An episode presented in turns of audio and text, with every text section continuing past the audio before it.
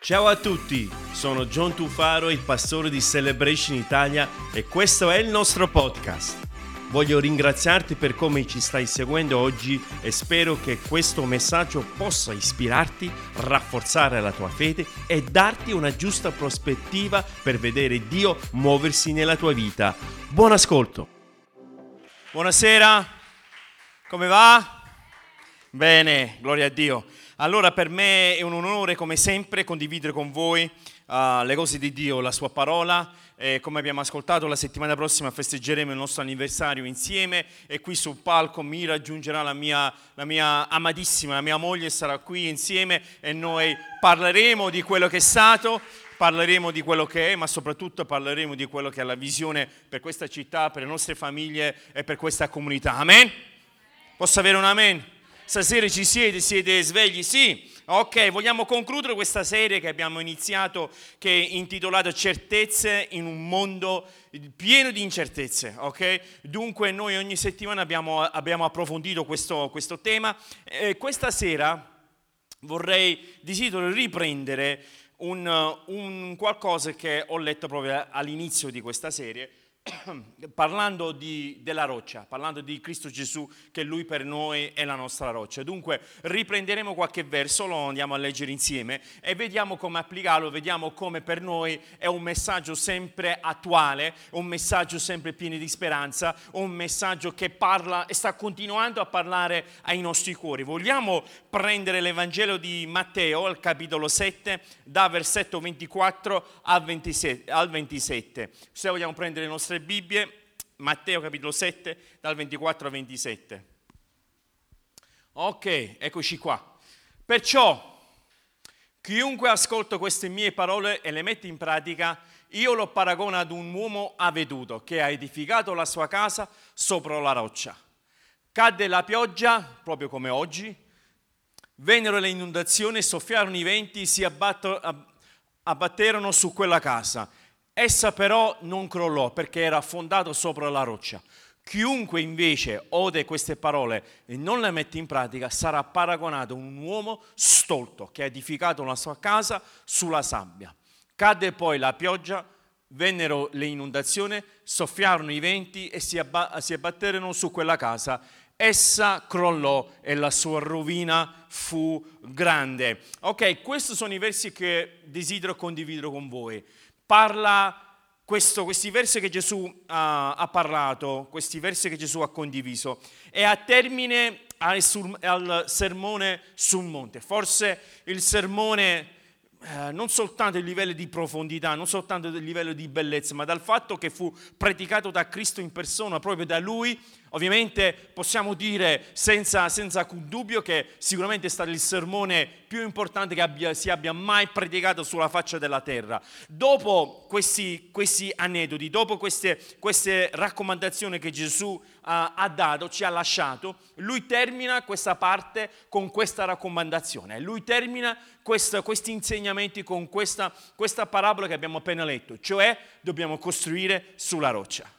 Io credo che per noi avere un punto di riferimento come Cristo, per noi avere nella nostra fede un punto di riferimento come Gesù, che noi stiamo costruendo su qualcosa che sia forte, qualcosa che sia certo, per noi è una tranquillità, per noi è una serenità in più che noi siamo con Cristo anche in mezzo a questa, a questa, grande tempesta che si chiama vita, anche in mezzo a questi venti che stanno venendo contro, anche in mezzo a tutto ciò che, sta, che si sta scatenando, non soltanto contro la Chiesa, ma soprattutto individualmente, in ogni casa noi vediamo che il nemico sta cercando di fare la sua opera. Ecco perché, mai come adesso, avere un punto di riferimento, mai come adesso, uh, mettere le radici nella parola di Dio, mai come adesso, costruire su quello che è la roccia. Noi vediamo Gesù dice, guarda, se voi prendete questi insegnamenti e le, e le mettete in pratica, siete un uomo avveduto, un uomo saggio. Ed è questo che dobbiamo cercare di capire ognuno di noi,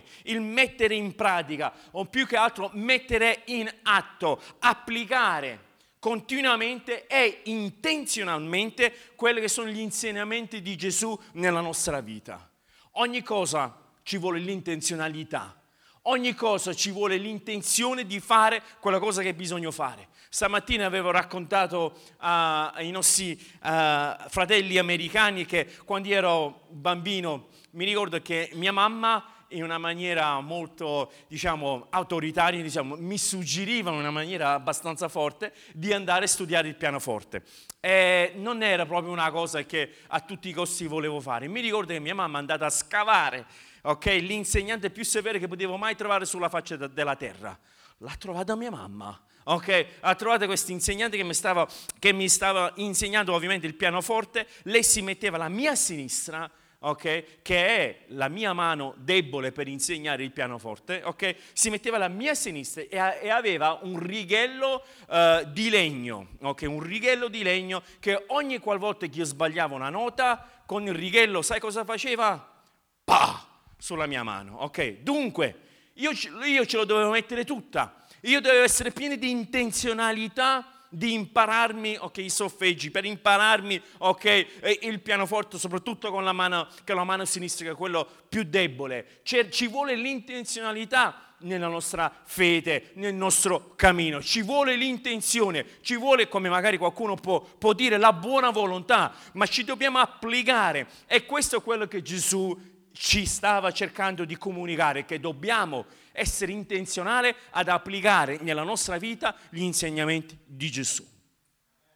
Non è che la mattina ci svegliamo e automaticamente ho gioia, automaticamente ho la pace, automaticamente ho la forza, automaticamente qualsiasi cosa che la Bibbia mi dice che è a mia disposizione, le sue benedizioni, automaticamente me lo vado a fare mio. Ogni cosa dobbiamo assolutamente essere intenzionali nella nostra vita.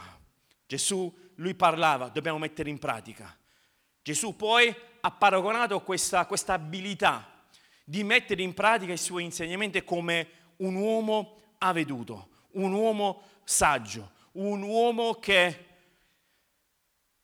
va oltre, guarda oltre. E questo è esattamente, esattamente il significato dell'uomo avveduto. Sapete, nella Talmud, il libro della legge ebraica, porta la definizione di un uomo saggio, cioè letteralmente viene definito in questo modo. L'uomo che guarda avanti, l'uomo che riesce a vedere in anticipo okay, determinate situazioni, non che sta lì con la sfera magica ok? Ma riesce in anticipo a capire che se, se, si insiste su questa strada non porterà certamente a qualcosa di positivo. Un uomo saggio, qualcuno che riesce a vedere se io continuo con questo mio atteggiamento, se io continuo in questa relazione nociva, se io continuo con questa abitudine distruttiva, ok? Non può fare altro che distruggermi. L'uomo saggio vede questo e cerca di agire in anticipo a quello che magari potrà accadere. E questo è un po' la chiamata di Gesù. Questo è un po' la, la, l'atteggiamento e l'applicazione che Gesù vuole che ognuno di noi possa rendere conto. Che noi se vogliamo essere saggi dobbiamo in qualche modo vedere oltre il nostro naso. Dobbiamo in qualche modo vedere oltre i nostri desideri Dobbiamo in qualche modo vedere oltre a quello che io preferisco, piuttosto che vedere lontano ed essere saggio e costruire sulla roccia. È importante come Gesù ha utilizzato questi esempi. Non dobbiamo assolutamente sorvolare o sottostimare quello che Gesù stava dicendo.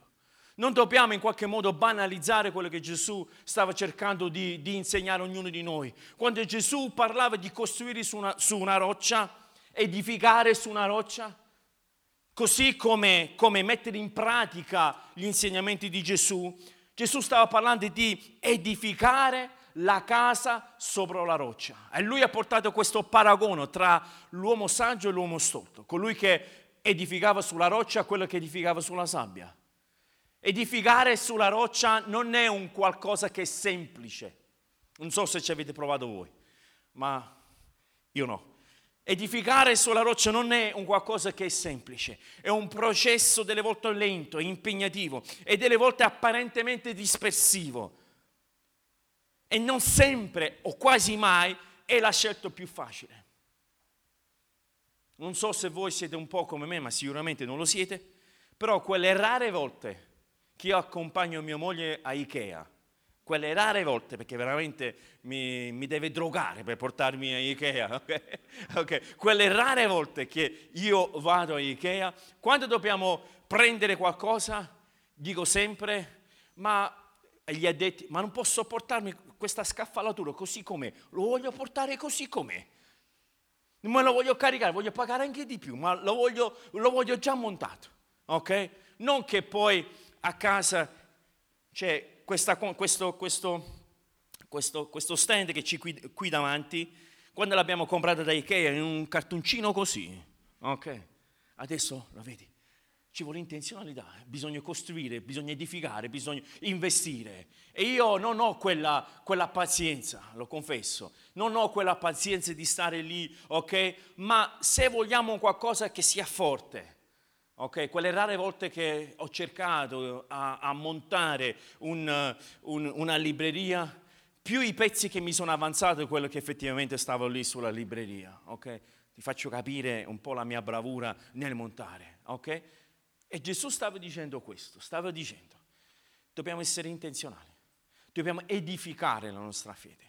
Non è un qualcosa che cresce automaticamente, non è un qualcosa che magicamente, con una formula magica, improvvisamente ci troviamo pieni di fede.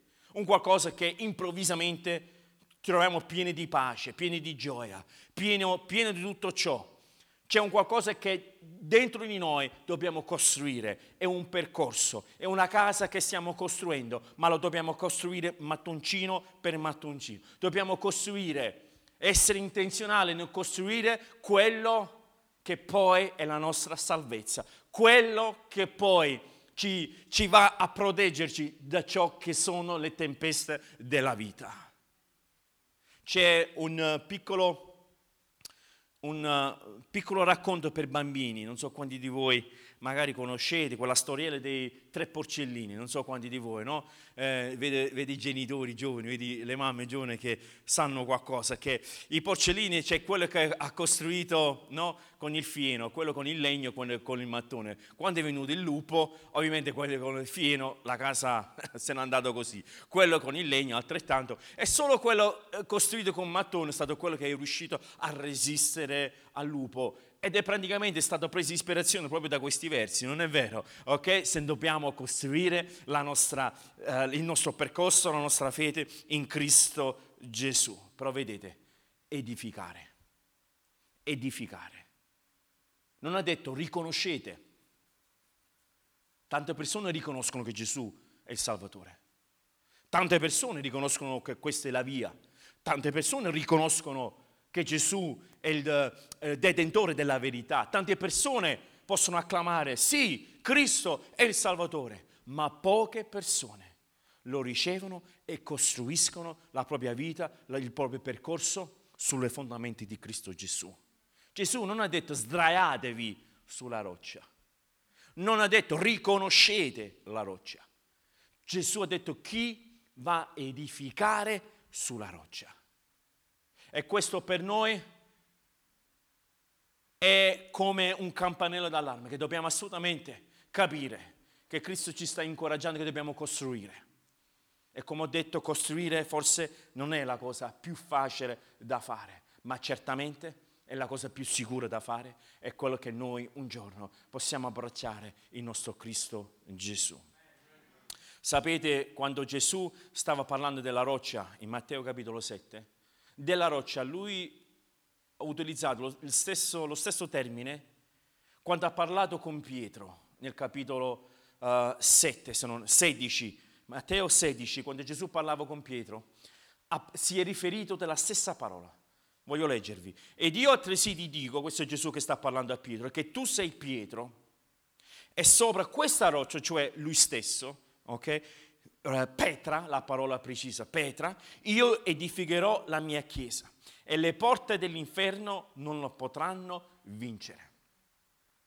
Gesù stava dicendo a Pietro che lui stava per costruire la sua chiesa su un qualcosa che le porte dell'inferno, il nemico, le porte, non può contenere. Sapete che le porte non sono uno strumento di attacco, non è un qualcosa che in qualche modo aggredisce.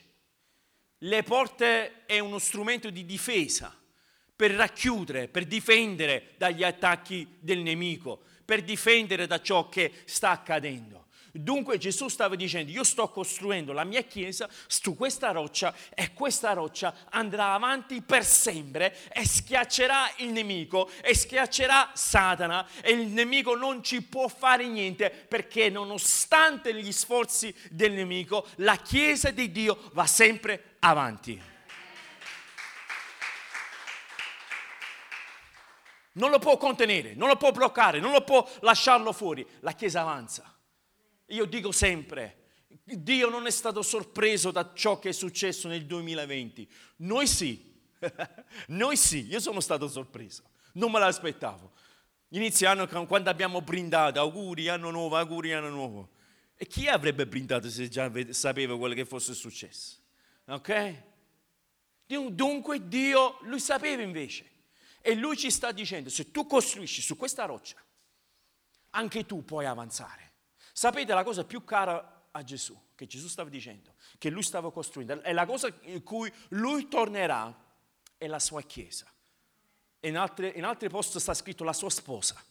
Dunque la cosa più cara per Dio è la sua sposa, che lui tornerà per la sua sposa. E Gesù ci sta dicendo, guarda qui, ci sta dicendo, tu costruisci su questa roccia, nello stesso punto dove Cristo sta costruendo la sua chiesa.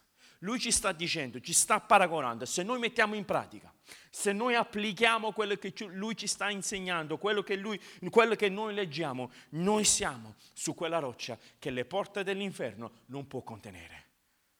Noi stiamo costruendo su certezze, se noi costruiamo con Cristo. Io non so come, come farvi capire in una maniera più chiara di questo. Non so come trasmettere l'urgenza e l'importanza di costruire la nostra fede su Cristo Gesù. Gesù ci ha avvisato, eh, ci ha detto ragazzi però vi raccomando, perché se voi volete costruire su sabbia non vi serve a niente, sarete distrutti. Appena che arriva il vento, appena che arriva le piogge, eh, appena che arriva i torrenti, qualsiasi cosa che si abbatte, sarà distrutto tutto. E noi dobbiamo stare attenti da questo atteggiamento, dobbiamo stare attenti da, da, da queste situazioni, perché sapete Gesù ci ha detto, le piogge arriveranno.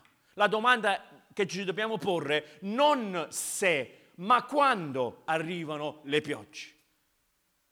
Non è, chissà, non è, ma scusa, Gesù non ci ha promesso sempre allegria. Gesù non ci ha promesso sempre cose belle, sì, ma Gesù vuole le cose belle per te.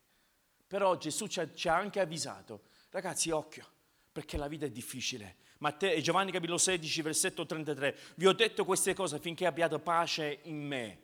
Nel mondo avrete tribolazione. Gesù, come fai a mettere nella stessa frase la parola pace e la parola tribolazione?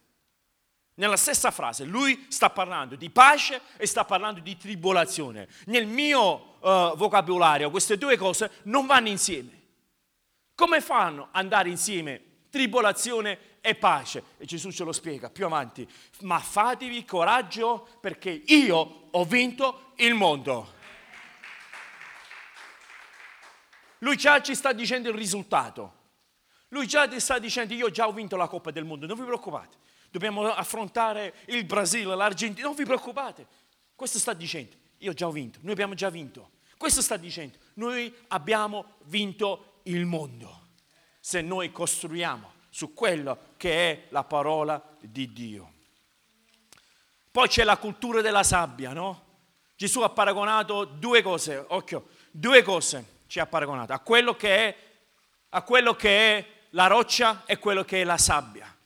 Cos'è questa cultura della sabbia? Sono queste, queste dune nel deserto mi hanno raccontato, perché non sono mai stato nel deserto, però mi hanno raccontato che nel deserto ci sono queste dune che migrano, dune che si spostano, ok? Un giorno tu passi, c'è, c'è, questa duna e poi il giorno dopo ci torni, non c'è più, si è spostato da un'altra parte, perché il vento soffia quel che sia. Perché? Perché nel deserto non ci sono mai dei punti di riferimento, non c'è mai un punto d'appoggio, non c'è mai un qualcosa di sicuro, di sicuro. E questa è la cultura che Gesù ci stava mettendo in guardia, la cultura di velocemente, subito e senza fatica, senza impegno. Gesù dice se noi assumiamo questo tipo di atteggiamento senza impegno, per piacere Gio, senza impegno, per piacere senza fatica, qualcosa che non, deve, non dobbiamo sudare, tranquilli, ok? Sereni. Gesù sta mettendo in guardia. Gesù sta mettendo in guardia, Gesù sta dicendo occhio, non dobbiamo assolutamente avere ed essere attratti da questa cultura che il mondo sta cercando di trasmettere in questo tempo. Questa cultura che è del tutto, del subito e del facile e senza punti di riferimento.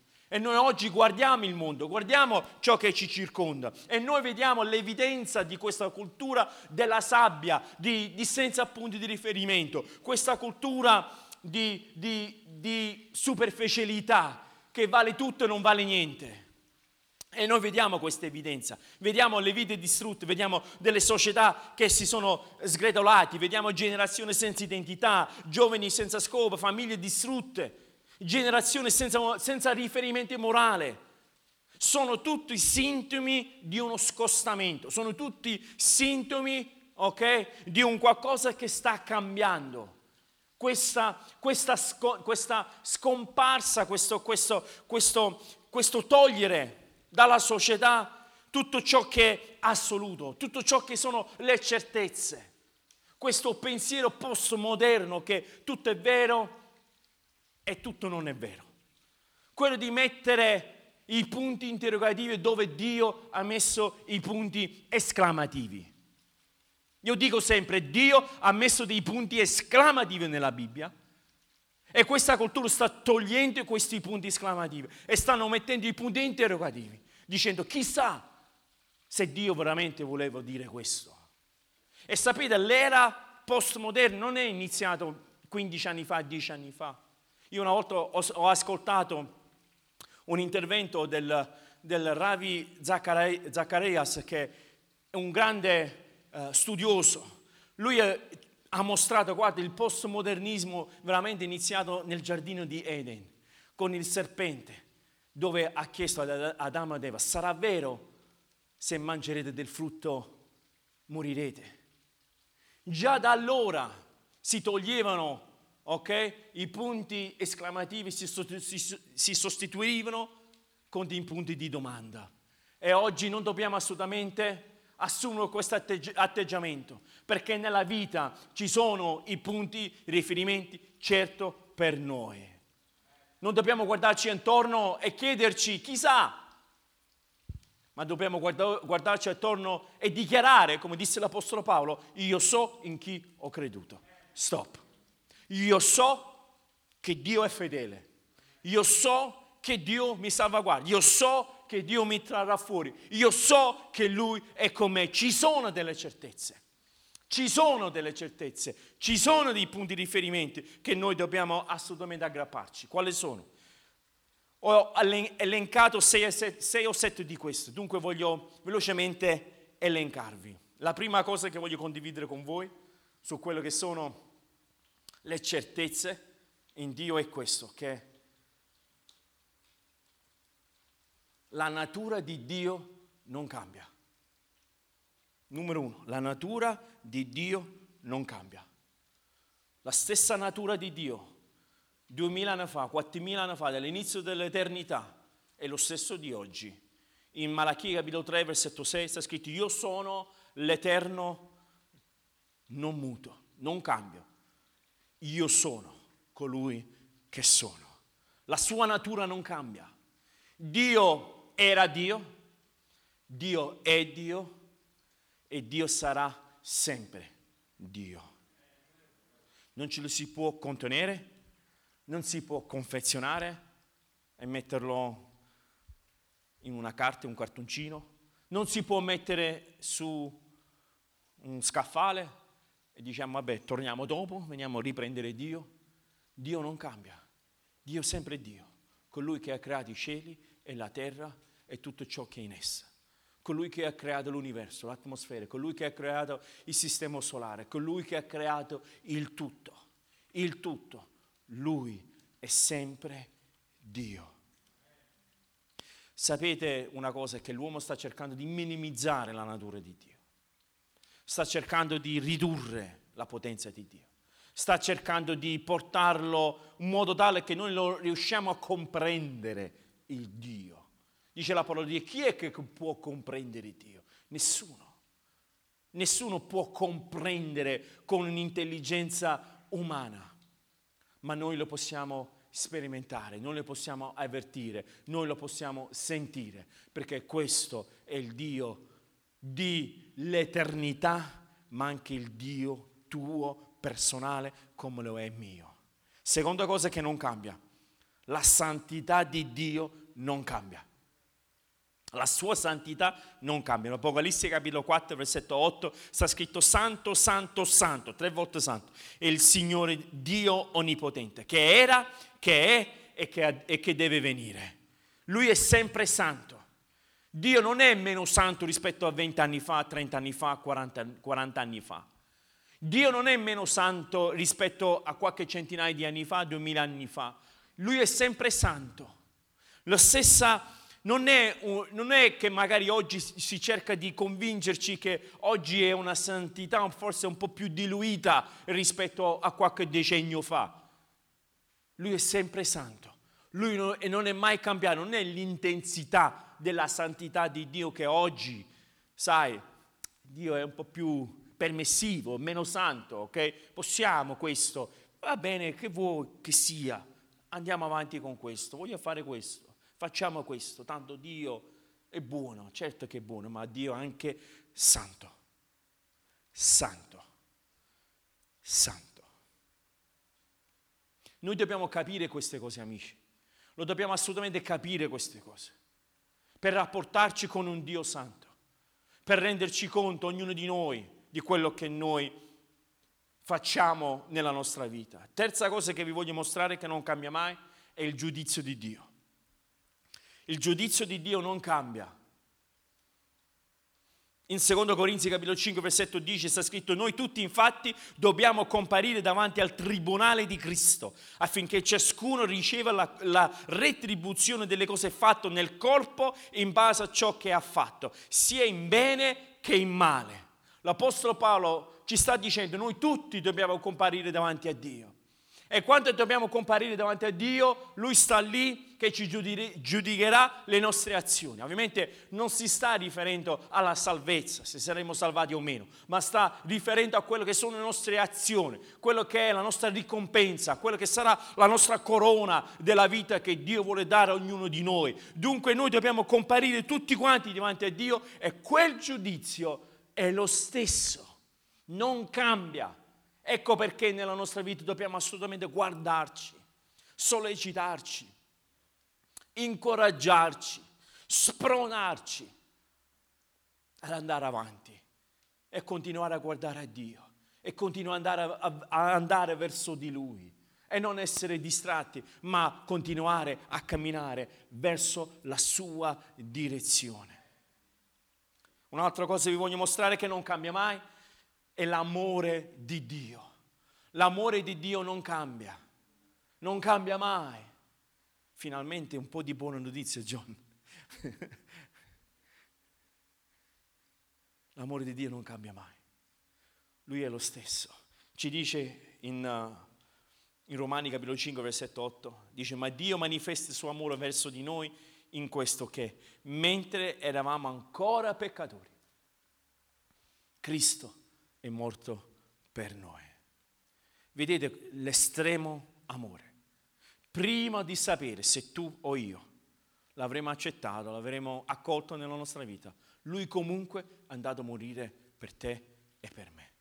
Prima ancora di ricevere una risposta, lui dice nel frattempo vado a morire per te, perché io ti amo. Questa è l'intensità dell'amore che ho per te. Grazie a Dio, il suo amore non cambia mai.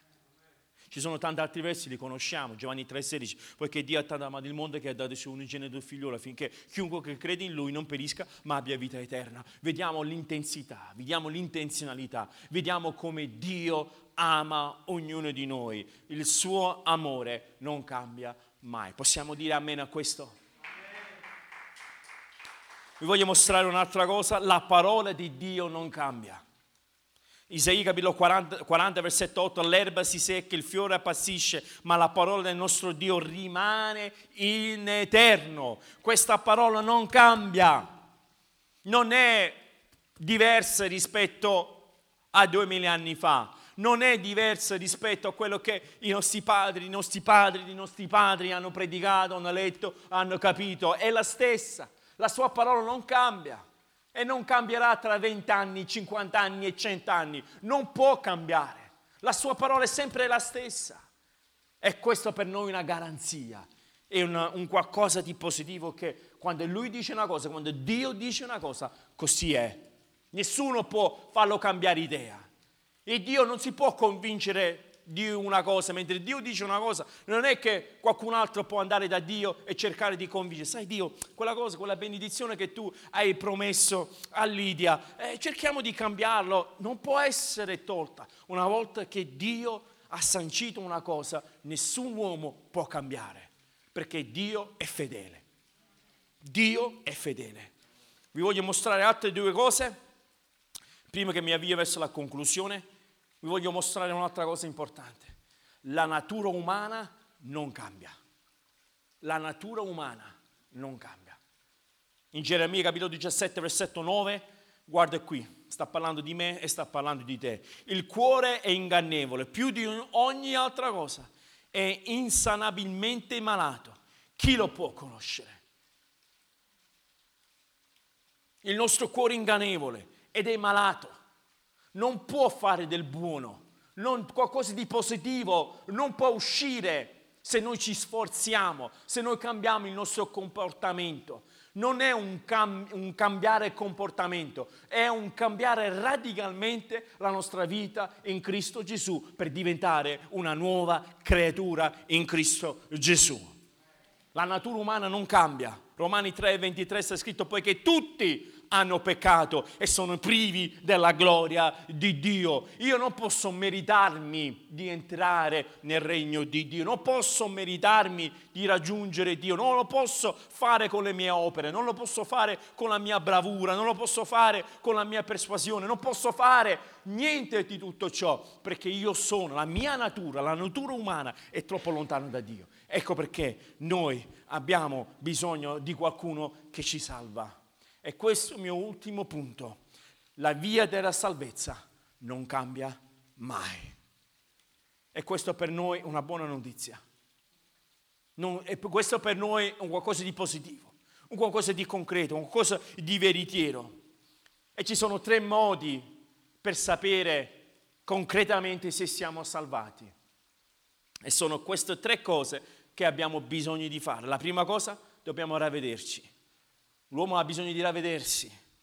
E cosa significa il ravvedimento? Significa cambiare la, tra- la traiettoria della propria vita nella direzione di Dio, non più nella direzione del desiderio umano dell'uomo, ma cambiare traiettoria verso Dio. Atti capitolo 3, versetto 19, ravvedetevi, questo è l'Apostolo Pietro che sta predicando, dunque e convertitevi affinché i vostri peccati siano cancellati e perché vengono dei tempi di refrigerio dalla presenza del Signore.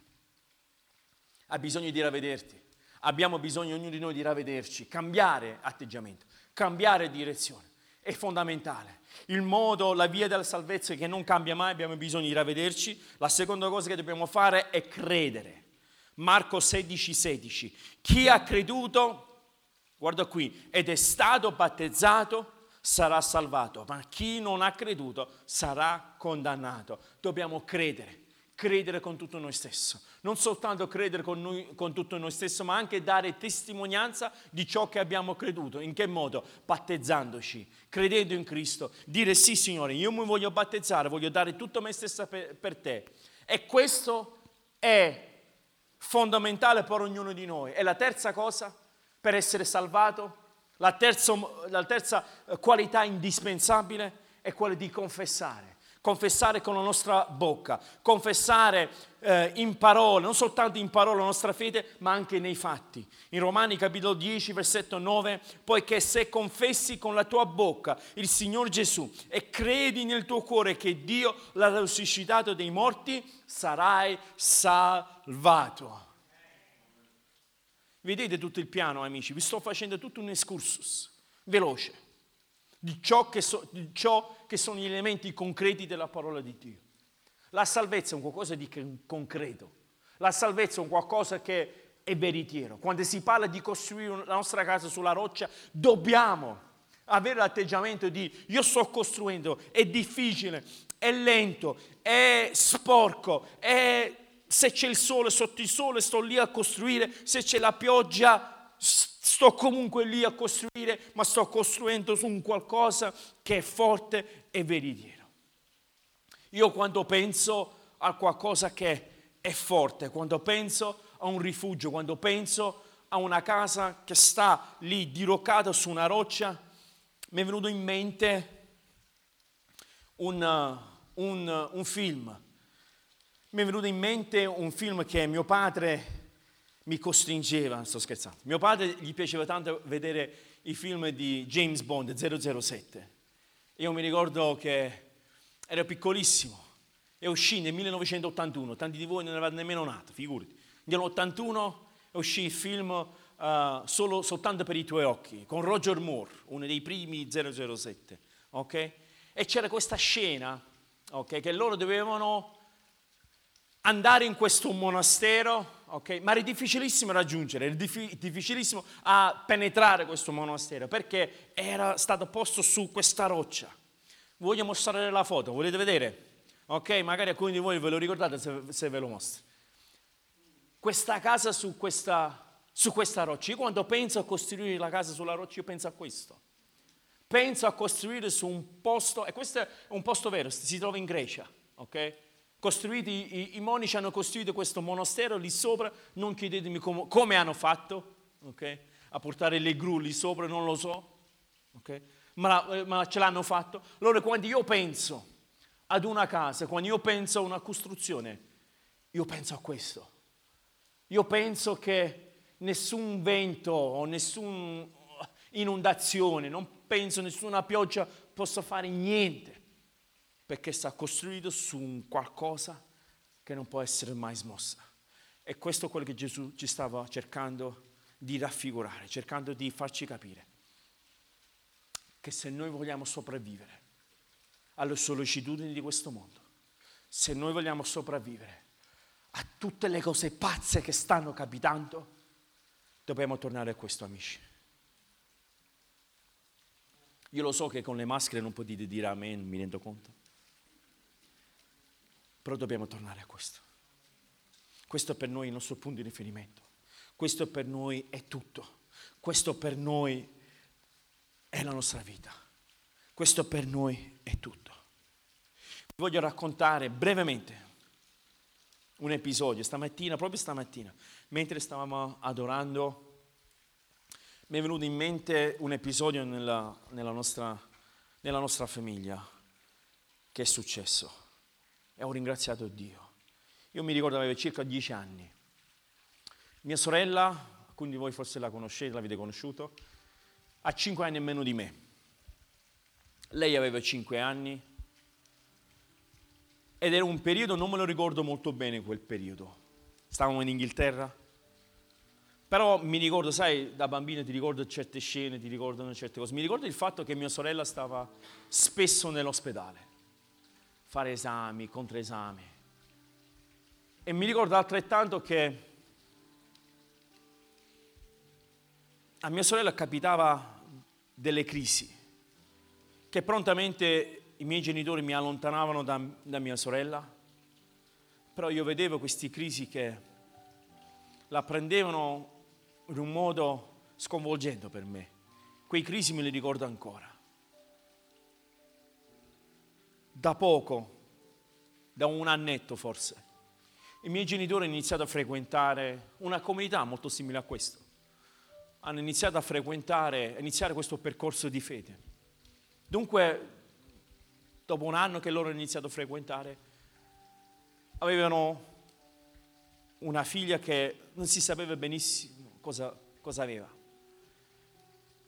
Dopo tan, tante ricerche all'ospedale, sono tornato con un referto, cioè un risultato dicendo che mia sorella aveva una massa che si appoggiava sul cervello. E questa massa che stava su questo cervello provocava queste crisi epilettici.